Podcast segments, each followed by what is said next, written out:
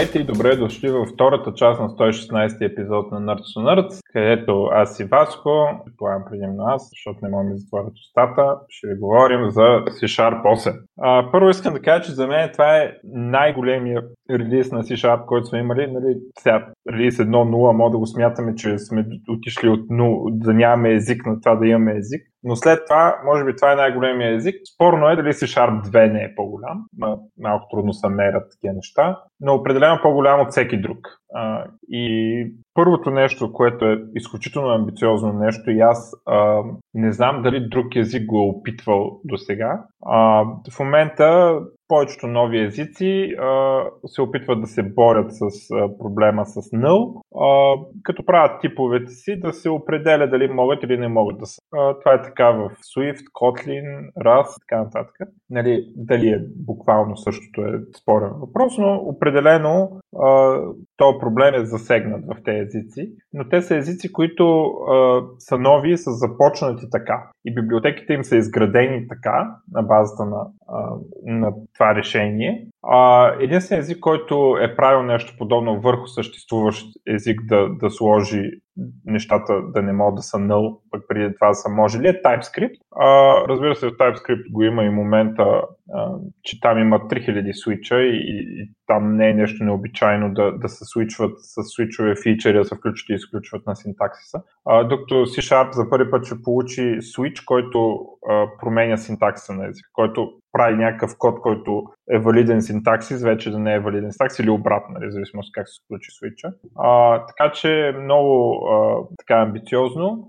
Breaking change е това нещо, затова е switch. А, борбата с null в C-Sharp може да се включва и изключва. А, и когато го включиш, получаваш warning. За съжаление не е рари, за да може да се мигрират старите проекти, защото ако трябва едновременно да изчистиш примерно хиляда грешки, нали, е едно, нали, warning, поне може да билдваш проекта между време. Добре, а, то какво ще е поведението реално, ако имаш такива warning? Поведението какво е? Пуска се фичъра и вече може и reference type, string, там customer и какво сме дефинирали, могат да са, те не са nullable по дефолт, т.е. не могат да приемат стоеност null по дефолт. Ако им присвоиш null или им присвоиш от така, такава, такъв стрим, който може да е null присвоиш без проверка, се дига warning. Примерно, ако напишеш string A равно на null, това ще ти вдигне warning. Или ако напишеш а, string A равно на getString от някакъв метод, където той връща string, който може да е null, пак ще дигне warning, ще трябва да го провериш за null. А, и а, а, така, а, как се анотира, когато може да е null? Ами също като с value types, въпросителна. String въпросителна е типа string, който може да е null. Също е като това, което го има от C-Sharp 2, nullable int, примерно, и nullable double, и nullable boolean и така нататък. Те така се маркират с една въпросителна зад а, типа. А, и а, сега от тук почти интересни неща, как да, да се направи а, така, че да може да се мигрира, а, за да не стане пайтанска история. А, и а, да се направи така, че езика да е експресивен, да продължава да е експресивен. Тоест, някой патърн, който е бил верен преди, да може да продължи да, да се напише такъв код, без това да, да дигне грешка. А, нещата, които са направени, са следните. А, библиотеки, които са компилирани без това нещо, типовете, които връщат, значи освен nullable и не nullable, има даже още два. Uh, единия се нарича Oblivious. Uh, Oblivious е когато uh, идваме от библиотека или от, въобще от код, uh, който не, не използва C-Sharp, не използва nullable reference types. Примерно по-стара версия на C-Sharp или с изключен този флаг, така нататък някаква библиотека. Тогава какво приема C-Sharp компилатора? Ако му кажеш, че го присвояваш на е nullable, той се съгласява. Въобще, каквото му кажеш, съгласява. А, ако предаваш, примерно, параметър а, на функция, която е компилирана без тези неща, може да му предаваш а, nullable параметър, не се оплака. Просто, когато а, тези неща, а, когато nullable reference types не са пуснати на, на част от кода, тази част от кода съдържи сякаш всичко е вярно. А, по отношение на nullable reference types, естествено, не, а, пак не мога да подеш bool, където се очаква string. А, мога да го сравним с поведението на any в TypeScript, само че any е буквално за всичко, а тук се отнася само за nullability. А, така, а това е първия, първото нещо, с което така се улекотява миграцията. Нали? А, тоест не изхвърляме всички стари библиотеки да кажем, ай пичове, пренаписвайте и докато не ги анотирате всичките за null, няма да се използваеми в новия C Sharp. Следващото нещо, което са направили е, че има така наречените два контекста,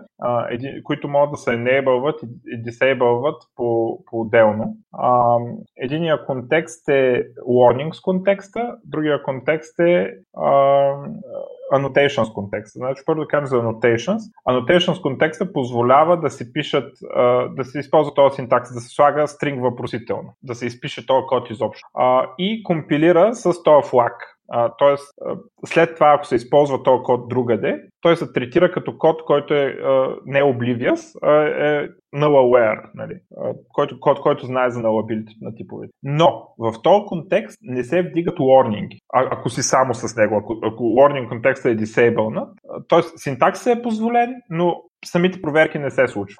Целта на това нещо е да може ние постепенно, ако не сме готови изведнъж, постепенно да минем, да напишем тези анотации, без кода ни да се изпълни с 5 милиона лорнинга. И когато сме готови, тогава да превключим. А също ако правим библиотека, да кажем, че вътрешно кода може да не е готов, обаче искаме Surface API, което използваме към потребителите, да е анотирано. Минаваме, слагаме, пускаме този контекст за анотациите, анотираме си типовете къде може и къде не може да е null а, и а, в резултат нали, а, може да го пуснем и хората да го ползват, а пък вътре в нашата библиотека нещата са на доверие. А, warning контекста е обратното за warningите. Интересно, че warning контекста може да се пусне дори без анотации. Тогава C-Sharp Compiler работи с inference. Инфърва колкото може и дори дига warning за null, въпреки че не сме анотирали за null.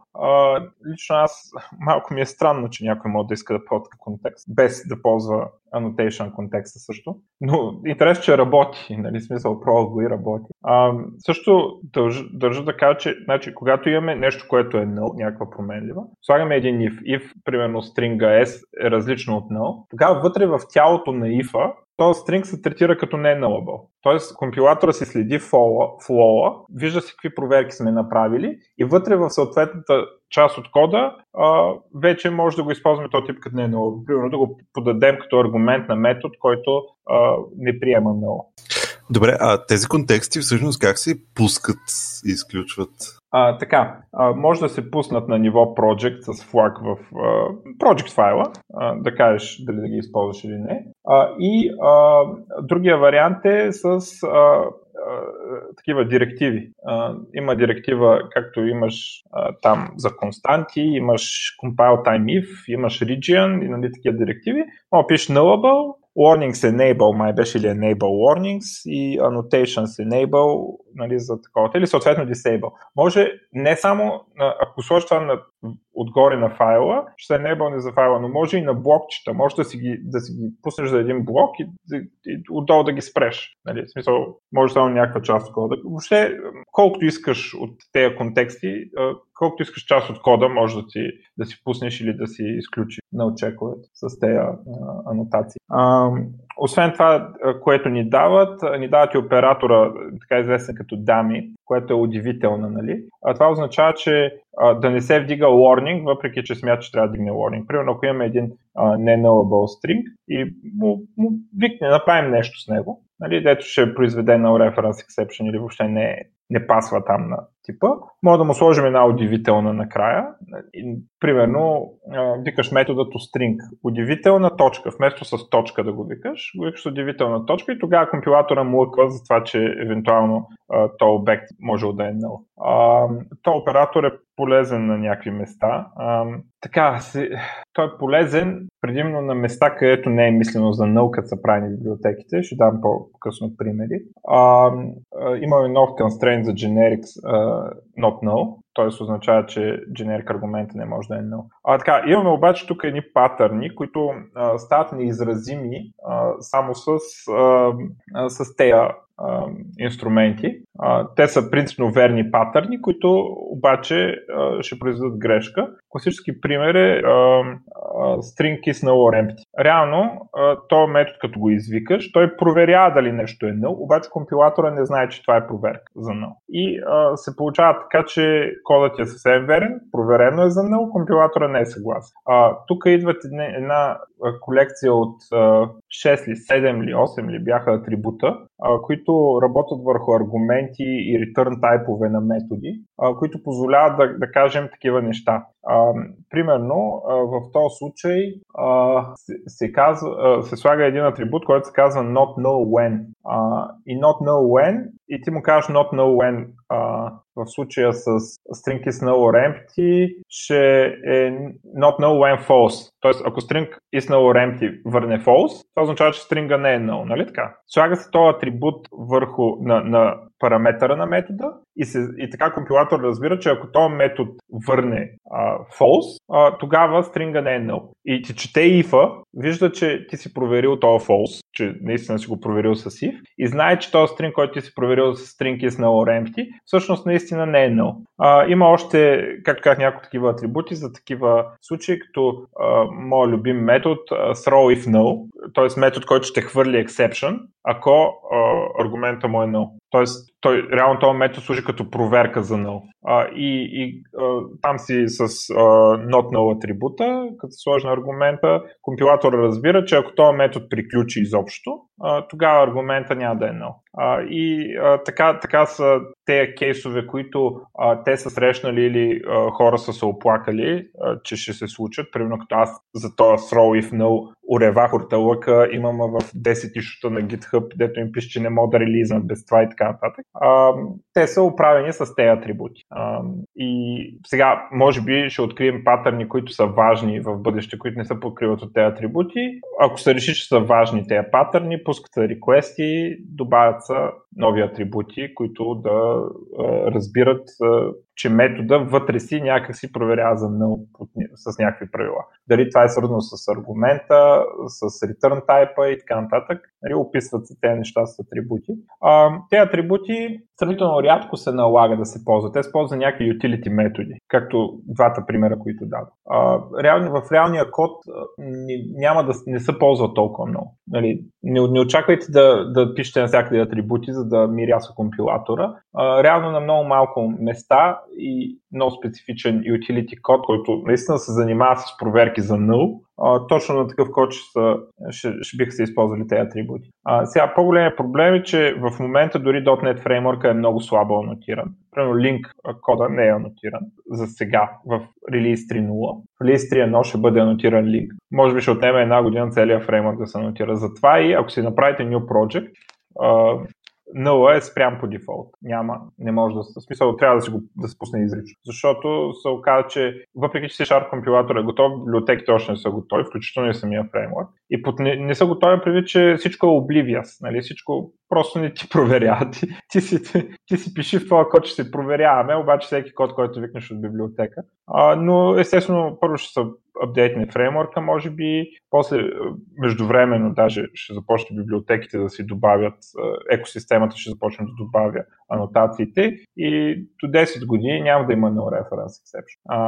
А, аз лично, аз също има неща, които са непроверими за компи, компилатора и те са декларирали, че са непроверими. А, например, а, когато създаваш масив а, от стрингове, да кажем, създаваш масив от 5 стринга, а, те са null. Обаче компилатора не се бърка в тази работа. В смисъл приема на доверие, че ти ще ги инициализираш. Компилатора не, не мога провери дали си направил правилните цикли с правилните индекси, за да инициализираш всеки елемент от масива. А, това не въжи, разбира се, когато ползваме листове, както трябва да ползваме. А, и, а...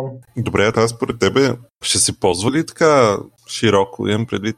Да, да, ще стане стандарт 100%. Това е много важно. Значи, no reference exception е най-често срещания exception и в production, и докато се девелопва. Това означава, че а, ще намалим измеримо бъговете в production. А, и а, също ще намали development time, защото ще си юнит тестове или ръмване на application. Тоест, а, сега аз примерно пиша код, изобщо съм изключил, че нещо може да е null. И бъга не влиза в продакшн, обаче аз трябва да стартирам програмата един път, да ми се случи на reference exception, да я спра, да напиша if и пак да я стартирам. И дори само това време да ми се спести, това вече е победа. Но, но той ще спести и реални бъгове в продакшн. аз на моя проект, който работя, само на бизнес леера, само на бизнес леера и ентититата, т.е. Data Access и бизнес леера, без web леера, без контролери, вюта, там апита и всякакви такива, без всичките странични проекти, примерно за Search, Merge и така нататък. Само този проект апдейтнах. Имам там 70 няколко таблици, сравнително малък, нали? Uh, но намерих, който е в продакшн и, и сравнително фри, в смисъл нямаме някакви особени оплаквания. Uh, намерих 5 бъга докато анотирах съществуващия код, за които да, тук наистина може да стане пък и аз не съм го видял. А, отделно, а, това нещо има стойност като документация. Примерно аз докато а, го апдейтвах, намерих код, на който аз съм писал и то не на едно място, между другото, на, на поне 3-4 места беше така. Който а, аз съм го писал и, и не знам сега това property може ли да е null. Не знаех дали трябва. В смисъл, нали, отивам и почвам да пиша въпросителни или да не пиша въпросителни на съответните места. И седа и гледам и сега ми аз не знам тук дали може да е едно. Просто не знаех. А, и ми се наложи да отида да погледна местата, на които се създава обекта, за да видя дали има вариант на кода, в който това нещо може да е null. И съответно това, когато човек използва този код а, и когато вика този метод, сега ще може да разбере дали тези property са могат да са null или не могат да са null. Ще се знае дали винаги се връщат или понякога не се връщат. А, така че това е голям, голяма победа и 100% ще почне да се ползва, особено а, с а, начините по които те са направили да може това да става постепенно. Да може да се включи на едно проектче, на едно файлче, и така нататък. На мен за това нещо ми дигна първоначално 250 лорнинга, въпреки че докато ги оправях, оправям един и излизат още няколко, нали, така както обикновено става, а, но ми отнекам 4 часа да го анотирам. И на някои места написах по-хубав код резултат. А, и както казах, хванах 5 бъга, нали, които не се бяха проявили още, въпреки че бяхме в продакшн. И както казах, това дори не е целият проект, това е една, една трета от проекта, даже може би по-малко, която съм анотирал за сега. А, така че има, има си значително, значителен смисъл. Интересно, че използвах дамит оператора само един път, а, което ми беше странно, очаквах повече пъти да го ползвам. Явно така си дизайнвам и базата, че да избирам много. А, сега, тук идва момент с Entity Framework и то, то не, не само Entity Framework, ами всички библиотеки, които са дизайнати, без да са мисли на, за null. Сега ти, примерно, като имаш един data контекст, като го създадеш, идеята на data контекста е, че Entity Framework ще му попълни DB сетовете. Те са нали пропартита, нали, всеки data контекст представлява една таблица от базата и те са ни пропартите, обаче никъде не им задаваш стойности. Entity Framework вътрешно с reflection и чудеса ще им зададе стойности на тези DB сетове, за да може да, да правим query върху. Само, че компилатора това не го вижда. Това се случва в някакъв reflection, някъде в дълбините на Entity Framework. А, и реално какво се получава, че тези пропъртите не са nullable логически, обаче никъде не ги присвоява в нашия код и съответно компилатора мрънка. И в този случай се прави едно нещо, ти му кажеш, че пропъртито не е null и веднага след това му даваш стойност равна на null удивителна, нали, равна на null дай ми оператор. Тоест казваш му, това е едно property, което не може да е null, искам да стане null. Нали? Което изглежда малко тъпо, нали? обаче това е положението. Сега, ако примерно Anti-Framework беше дизайнван а, за nullability поначало, може би ще да прави някакви други неща. Може би ще DB сетове да трябва да ги пишем в конструктора, примерно. Не знам, не, не знам как ще, да е. Нали, не, и не се сещам така априори за, за хубав дизайн, но ще се измисли нещо, те пробвате да се инициализират. А, но, но това се случва на други места. Като се дефинираме ентититата, какво правим, а, примерно, customer entity да кажем, ордера имала customer. И то customer теоретично не може да е null, ама никъде не го присвояваме. Той, нали, как ще се присвои? Ами като, го, като си викнем от базата customer, entity, т.е. order, entity framework би трябвало да сложи на ордера customer, ако сме написали съответния include там. А, и, и, и тук какво правим? Пак казваме, че customer не може да е null, пък после му казваме равно на null dammit. А, и това прави кода малко как така, това не е грозен, ама изглежда тъп. хубавата новина пък е, че required атрибутите изчезват от всякъде, защото а, за required се приема нещо, което не е nullable. Ако го дадеш nullable, става, че е optional. А, преди където пишем required, сега просто пишем не nullable тип. А, обаче на, изглежда много странно и много дебилно някакси. А, и поинтересува се другите езици как се праса. В а, Kotlin има keyword специален lazy init. Значи, реално, а, и той слага отпред на property. Нали, примерно, а, customer, customer, custom, lazy, public, lazy init, customer, custom. А, и, и това, че това lazy init, сега то е абсолютно също като това равно на no само че изглежда много по-човешки, много по-разбираемо какво, какво точно правим. А не, ето едно property дет не мога да е null, сега му дай null, което изглежда идиот. А, но това общо взето ми е наистина забележка и другото е, че явно а, има нужда от record types, а, което в C-Sharp 9 ще дойде, ама да не се отвличаме на това, защото а, много често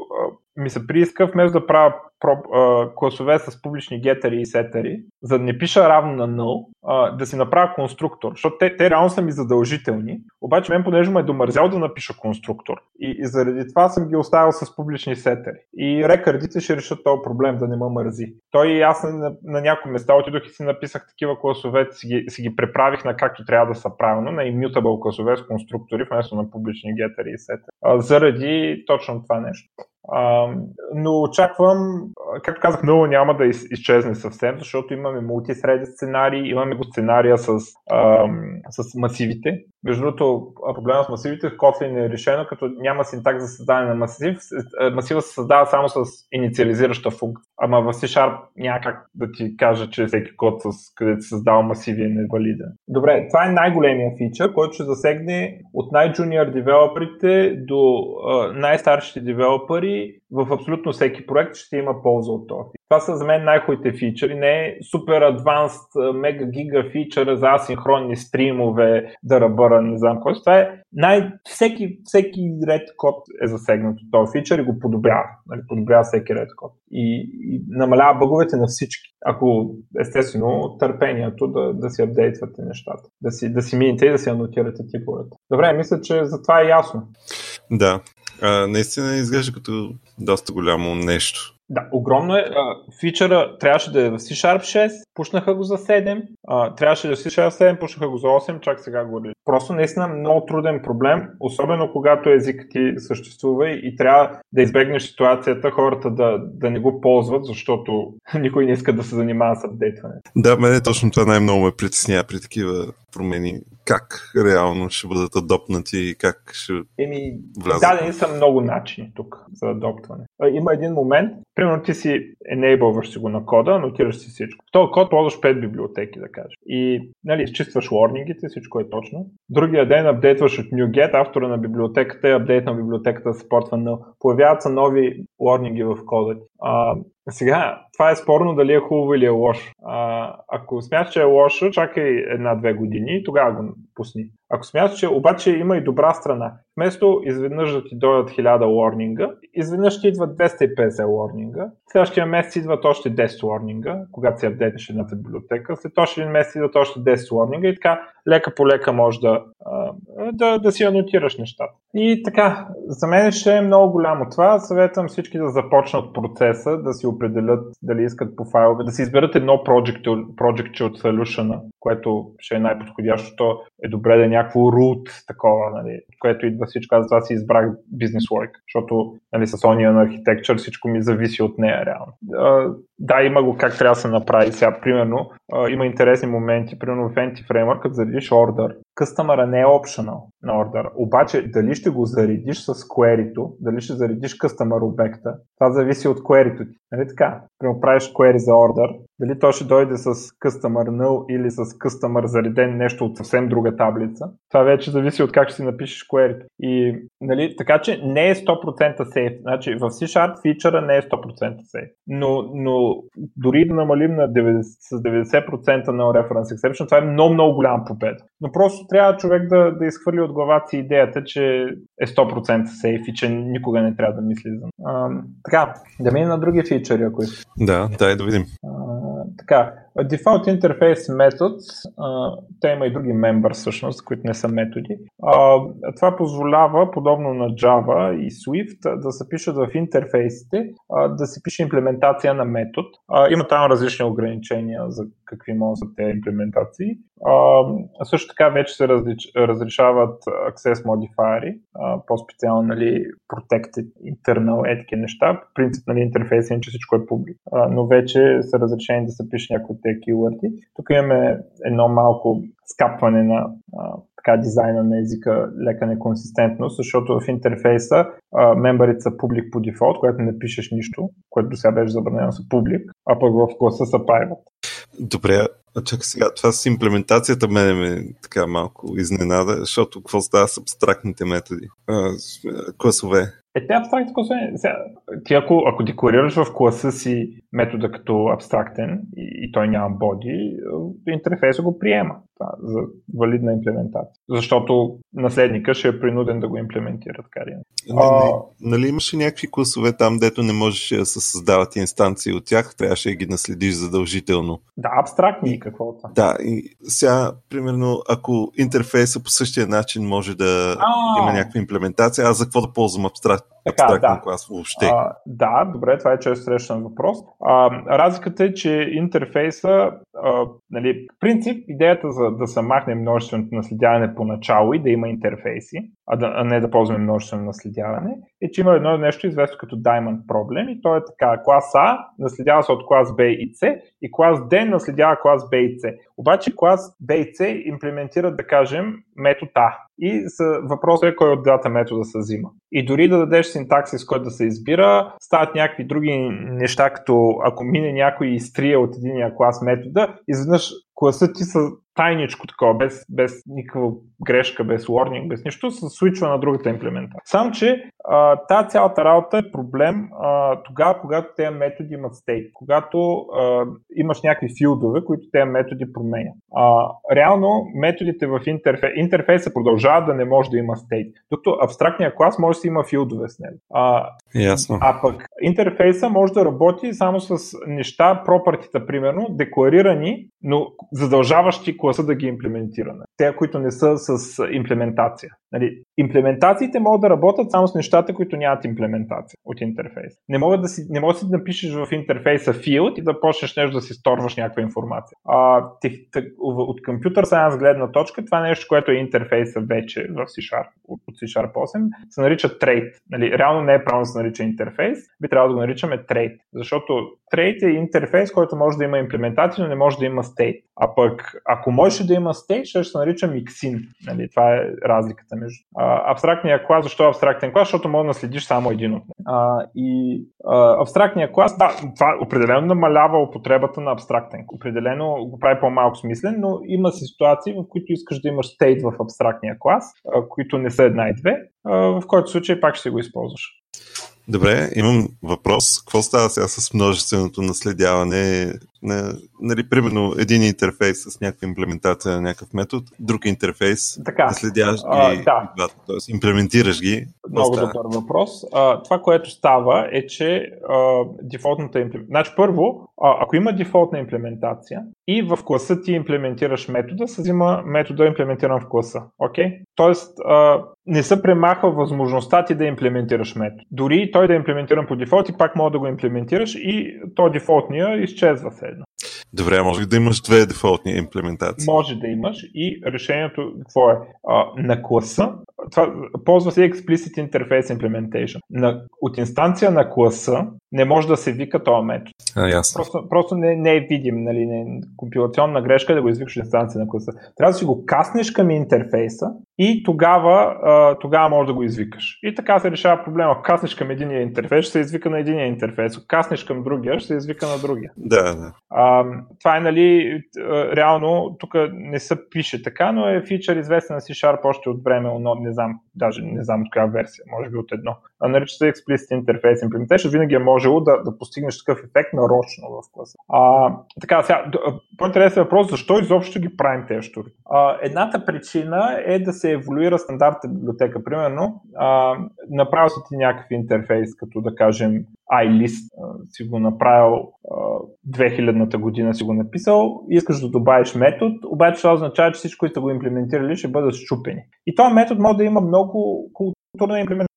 Може да, да има имплементация, която просто използва текущите пропъртите и много хубава дефолтна имплементация. А, примерно, да кажем, имплементацията, тя не е в, тя е extension метод, нали, не е метод на интерфейс, но да кажем count на линк. И какво прави? Count минава по всички елементи и ги брои. И може ли да има по-ефективна? Може. Ако а, обекта е лист, просто му връща каунт, нали, без да върти по елементите. Но така може да се предложи дефолт имплементация, която да бъде подобрена а, в а, някой клас, ако той иска. Но може да се предложи дефолт имплементация, така този интерфейс може да се еволюира и към него да се добавят неща полезни. А, иначе бихме били заключени, трябваше да, да добавяме нови и нови интерфейси и, и да чакаме класовете да ги имплементират новата версия на интерфейса и така нататък. А, много от тези проблеми в .NET са решими чрез extension методи. Да кажем 90% от тези проблеми са решими с extension методи. В Java няма extension методи, те, там усилено си ползват default interface implementation. А, в C Sharp не е толкова необходимо, но все пак има случаи, които а, extension методите не могат да покрият,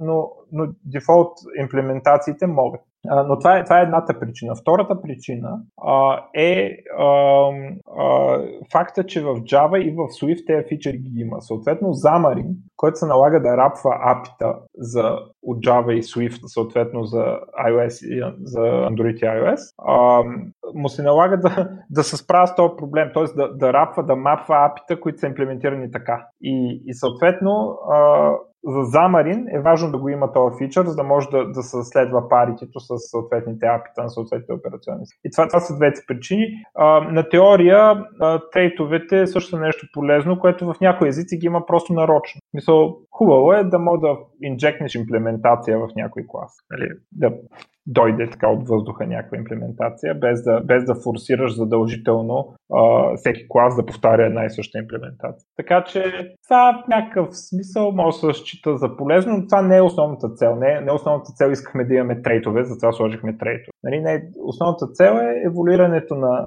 legacy API-та, най-вече в .NET Framework, но също и в други широко използвани библиотеки. Това не е, не е нещо, което за твоя код. Това е за да може той, който шипва библиотеки на света, той да си еволюира кода. На, на теб не ти трябва, нали? защото ти си имаш контрол и върху интерфейса, върху класа, който го имплементира. Като добавиш нов метод, ще минеш на 5 места, па ще го имплементираш. А, но какво да направи той, дето шипва .NET Framework? Да той ти имплементира на, на тебе. Нали? А, да. И замарина, както казах, другия път. А, така, това изяснихме ли го? Да. Следващия голям фичър е допълнителното разширяване на патърн матчинг и патърн матчинга вече започва да прилича за нещо. Първото най-важно нещо, което е така като част от патърн матчинга, имаме нов синтакси за switch, който прави switch expression. Т.е. свича вече връща стойност. А, и а, това го прави и по-кратък. А, новия switch, новия switch изглежда като а, преди, преди нали, е switch в скоби променливата, върху която свичваш. Сега е променлива, без скоби, switch и бодито на switcha, като са махнати кейс, брейк и всякакви истории са махнати и са заменени с ламда стрелката. Нали? И каквото е от другата страна на стрелката, се връща като резултат от switch. Съответно, резултата от switch може да бъде директно ретърнат от метод или резултата от switch може да бъде присвоен на променлива. А, така, което е на доста честа употреба на switch а сегашният синтакс е много грозен за тази. Трябва във всеко кейсче да си сложиш променливата равно на нещо. Да, да. Супер грозно. А сега ти е директно, ей, каква е променлива, равно на по каквото свичваш, свича и така. А, така, и този свич поддържа още сюрбилюк патърни. най-ценният е property патърна, който проверява дали property има определено value. А, така директно го проверява. Нали, пишеш примерно name, две точки, Мишо или нещо такова и когато е Мишо, се влиза в този кейс на свича. Поддържа се вече тупалите да се деконстрактват и да се таковат в патърни, което беше голяма мъка предишния път. Positional patterns, който позволява деконструкция по ред, т.е. като напишем тупал синтаксиса по скобите, всеки клас може да бъде деконстрактнат по реда, по който е дадено в деконструктора. Uh, значи още някакви малки патърни. Uh, това не са последното, последния екстеншън на патърн матчинга в C-Sharp. Uh, върви, някои неща отпаднаха, не, не, не можаха да ги донаправят качествено за този, за този релиз, ще пушват ги за следващия, рекурсивни патърни, метод патърни и така нататък. Има си там пропозали, който му е интересно, мога да чете на GitHub. Но патърн матчинга вече е полезен. Аз на миналата примерно на моя сайт, като писах за миналата версия на C-Sharp, казах, че това за мен е някакво, някакво начало на патърн матчинга, но това е никакъв патърн матчинг. Мисъл, това е някакво, което имахме до сега, беше някакъв bare bones, практически безполезен патърн матчинг. Сега това вече е полезен, но още не сме стигнали до, до истинския супер мощен патърн матчинг, както е в F-Sharp, примерно. Или Rust, или там OCaml и такива штуроти. Еми, може би полека-лека с следващите версии.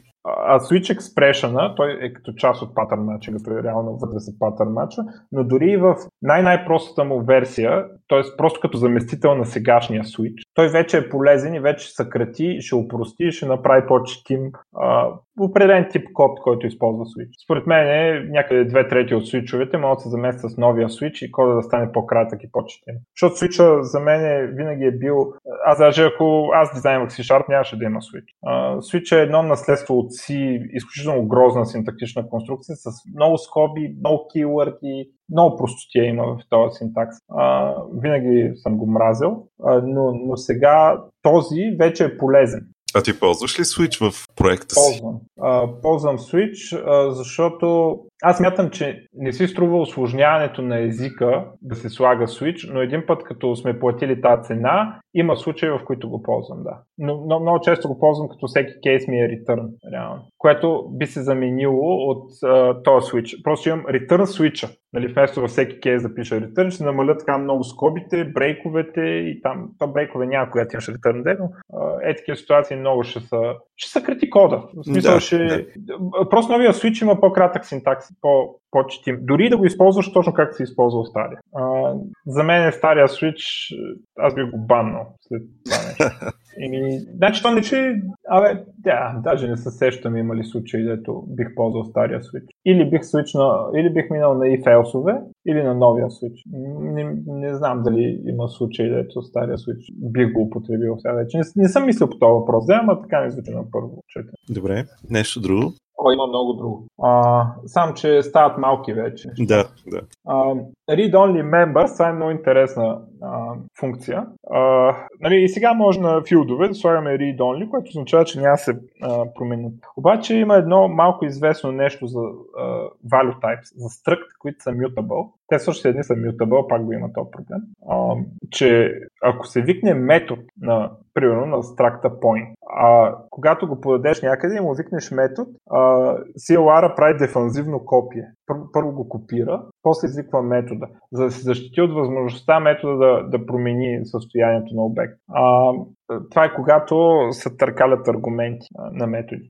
И сега реално мога да пиша на метода read-only. Примерно тук са дали с toString. Методът string е read-only. Какво означава това? Компилатор ще провери, че ти никъде не променяш състоянието на този стрък в този метод. И съответно, когато ти някъде се извика този метод, CLR няма да копира. За, защото вече, не, вече е сигурен CLR, че а, няма никаква мутация и никакви такива неща от този метод. И това е read-only member. А, малка оптимизация, за Performance Critical Code. Така че супер, нали? За тези, които им трябва. Може би всички ще получим едно минимално половин процентче подобрение в перформанса, защото в .NET Framework ще бъдат анотирани там, примерно на datetime методите и така нататък. И може би ще се дигне перформанса, но така интересен малък фичър.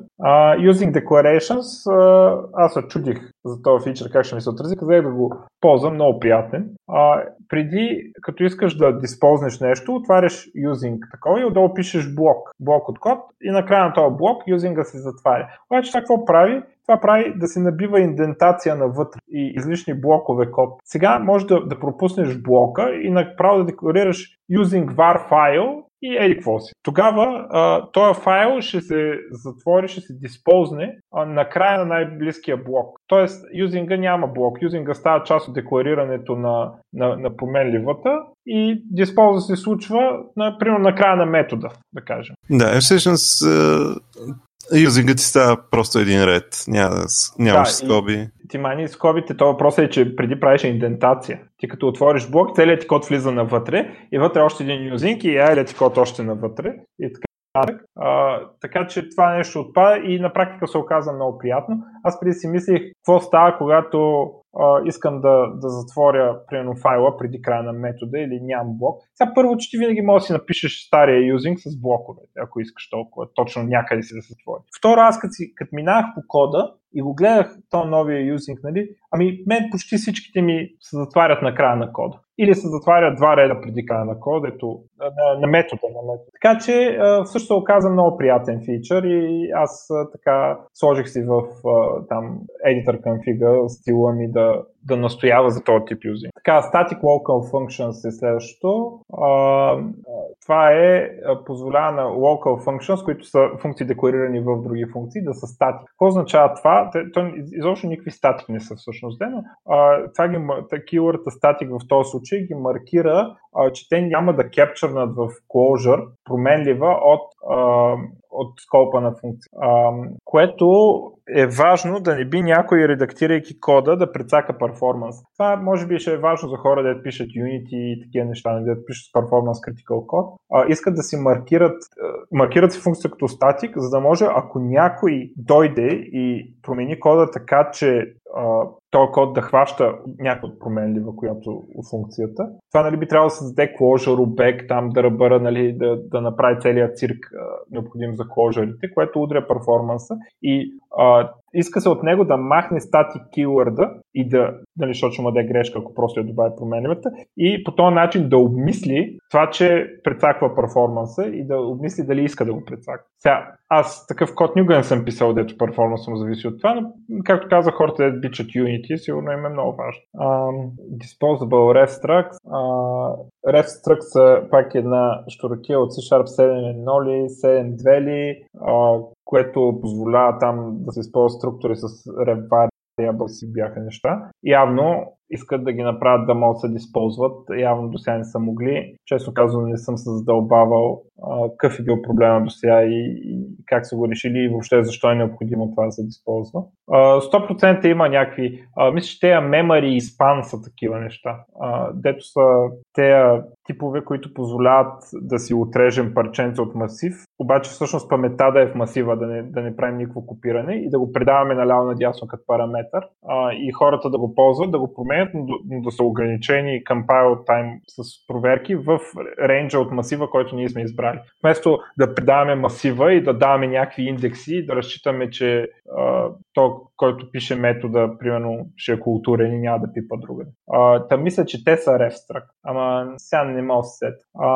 Следващ такъв фичър, дето е много голям, I async enumerable, който ти позволява да пишеш for each който на, на, на всяка стъпка прави await. Сега, мен често казвам, този фичър е малко странен, а доколкото разбирам, има код, който а, така ще е полезен. Фичър изглежда да пише await for each, var нещо си и нещо, което прави sequence. И всъщност реално той ще await във всяка стъпка. Не разбирам какво толкова им пречеше стария синтакс, примерно да, да си го направят като while. Обаче то по тази лойка мога питат за какво ти е for each изобщо, след като може да си го напишеш с while. А, а, но, но интересно, че аз никога не съм виждал нуждата от този код, ама явно някой е видял някъде. И особено те говорят за сегашните микросервиси, кюта и такива истории, нали, те cloud архитектури, дето всичко чака нещо, нещо да се случи за такова. Може би в такива случаи е важно да... Тоест, не важно, ами кодът ти става по-четим, когато използваш такъв фич. реално, move next на енумератора е асинхронно и са await. Да, да. да. А, тук е един интересен фичър, индекси и рейнджове. Те неща ни позволяват в индексари и в масиви и такива неща да правим неща като да индексираме отзад напред. А, примерно, а, последното, само че отзад, отзад напред индексирането е с едно, не, не от нула. Последният елемент не е нула, последният елемент е едно, когато ги броиш отзад напред. А, слага се тая чавката, когато ползваш индексър, слага се чавката и пишеш числото. И примерно последният елемент е чавка 1, а, което а, нали, замества примерно list count минус едно, което пишеме преди да хванем последния елемент. Нали така? Някаква степен улесняване на синтаксиса. Мен малко ма дразни, че отзад напред не са броят от нула, което е някаква вид неконсистентност. Освен това, не съм много убеден в а, необходимостта от този синтаксис, обаче викам, добре, къде пък толкова индексираш отзад напред и търсиш третия елемент отзад напред и така нататък. Обаче ми даваха примери с разни неща, ето парсват някакви текстове и такива неща, че всъщност то код много се упростява, когато се използват такива неща. И вкарали са го фичъра, лобирали са там за него. Леко ми е странен, но както казах, има си код, който като го пишеш явно става наистина много по-красив. А, същото имаме и рейнджове. Рейнджовете, ако не мога паметта, връщат спанове. А, това е в индексъра пишеш примерно от 1 до 4. Така, 1, две точки, 4 и това означава ти върнат елементите от втория до не, от, да, от втория до петия майче означава. Само, че аз това не съм го тествал още, не съм си играл с този фичър, така че ако лъжа, не знам. Има и дори и обратните рейнджове, където пишеш чавката и, и бориш отзад напред. И, и това ти връща едно спанче, което ти дава тези елементи от масива. А, нали, така може да режеш масив, вместо, вместо да, да, да викаш метод и да му даваш тези индекси, може директно в индексъра а, с тези синтакси с точки. А, примерно кажеш 6 точка точка, ще ти върне след шестата дума а, или след шестия елемент на масива. А, те елементи ще ти върне. А, проблема ми с тези фичър е, че ми е малко трудно да запомня кое е инклюзив, кое е ексклюзив. А, и, ама ще... Аз, както казах, още не съм си играл с него, да, само съм чел за него. Да, ти определено звучат като такива неща, да трябва да си поиграеш. Да, обаче предполагам, че са го направили горе-долу логично и ще да се запомни. Примерно, а, нали, то конвенцията е а, за методите затворен, отворен, мисля, че беше. А, ако даваш substring, той substring в .NET работи с count, обаче а, мисля, че първия елемент е включен, а последния е изключен. Май така беше конвенцията още от си време. Трябва вида. А, но в смисъл, подозирам, че ще намеря някакъв начин да го запомня, ако ходя да го цъкам. А, така. Наука Lessing Assignment. Наука Lessing оператор е оня с двете въпросителни. А, дето казва а, променлива, две въпросителни, някаква нещо друго. И, и реално той какво прави? Ако променливата е null, връща другата стойност. Ако не е null, връща първата стойност. А то оператор вече има assignment версия. Две въпросителни равно. Нали, като плюс равно, само че с този оператор. А, нищо особено, правям някаква форма на консистентност а, се търси тук, защото не може всички оператори да го имат, а то го няма, нали, смисъл тъп. така че по-добре да го има, за да е консистентен език. Това е всъщност ремонтиране на недостатък в език. А всъщност, какво, какво прави това? Ами ако, ако променливата ти е null, му асайнваш стоеността от дясно. Ако не е null, не му асайнваш стоеност. Разбираш? А т.е. Те, те просто са променили начина по който се изписва. Не, примерно имаш една променлива string s и я приемаш в един метод и така не знаеш дали е null. Искаш, ако е null, да сложиш празен string. Преди какво трябва да направиш? s равно на s, две въпросителни, празен стринг, да кажем. Нали? Да. Сега мога да кажеш S въпросителни равно на празен стринг. Ага, yes. Като плюс равно, като да, да, да. всичките други оператори равно отзад. Да. А, и така, нали, а, както казах, за мен никакво значение няма дали го има или го няма. Това но е консистентно, защото как всичките оператори го имат това, пък то да го няма. Нали? Няма лойка. Unmanaged Constructed Types. Оф, това uh, Unmanaged Types бяха една, една щуротия, пак дойде в C-Sharp 7.1 примерно или нещо такова, които тези типове са като стракт, обаче uh, можеха да, да... Някакви поинтери към тях, но аз го забравих това, честно казано. Какво беше? Но пак е, това пак е такъв перформанс фичър. И а, сега, доколкото разбирам, ще могат... То Constructed Type беше нещо друго. Аз сега да я забравих какво беше. Но а, това, чето го, има смисъл пак за тези, дето пишат някакви супер low level неща, а, като игрите, нали, Engine, Unity и такива штороти. А, и там могат да оптимизират а, някакви неща по този начин а, с тези unmanaged types и constructed types. А, могат да се локират на стека с там стака локи, не знам какви си неща и така нататък. Стака локи nested expressions, това е поредното нещо, което ти позволява да локираш на, на стека, примерно масив или друг референс type, с някакви си там определени изключения, но а, примерно за перформанс цели също са важни. Както казах, най-вероятно Unity пушват за тези истории. А, аз се ги чета, се ги разбирам и после ги забравям, защото никъде не ги ползвам, нито ги виждам в статиите, които чета. И последния фичър, така като гледам от този списък, където карам по него, а, са а, преди тези стрингове интерполейтнатите, дето вътре слагаш променливи в тях. А, и ако искаш да ги използваш с а, тези стрингове, деца на много редове, с кломбата, да започват, трябвало да напишеш доларче кломба и кломба доларче било невалидно. Нали? И сега това е супер тъпо, защото трябва да го помниш, сега и двете са валидни. Може и доларче кломба и кломба доларче, голяма промяна. А, обаче познавам един агент, дето на Reddit ги налива за това, нали, защото никога не мога да го запомни и се го пишел по обратния ред. и се е зачудил какво става, но явно е някакво такова quality of life. Че... Като не може да запомни, ще ги пише всеки път различно.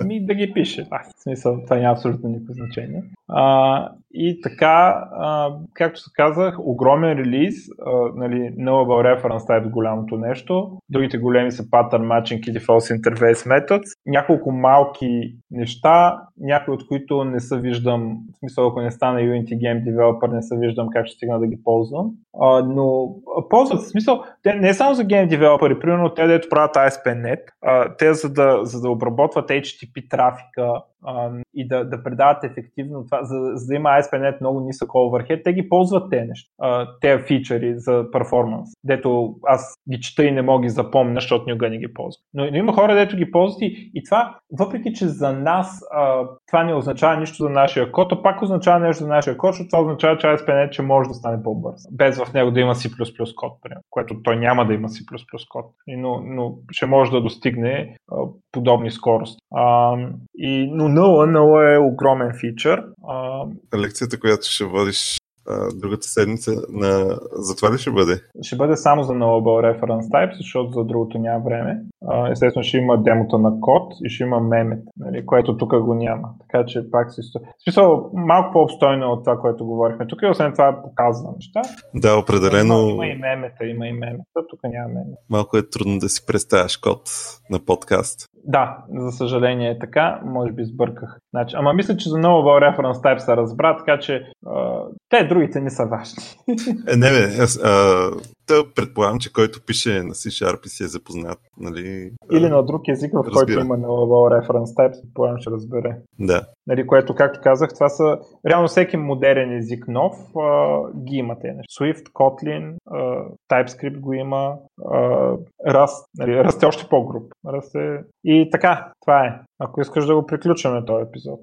Ами добре, благодарим на всички, които изкараха с нас тези последните два часа. Пусни музиката. Да, пускаме музиката и довиждане до следващия път.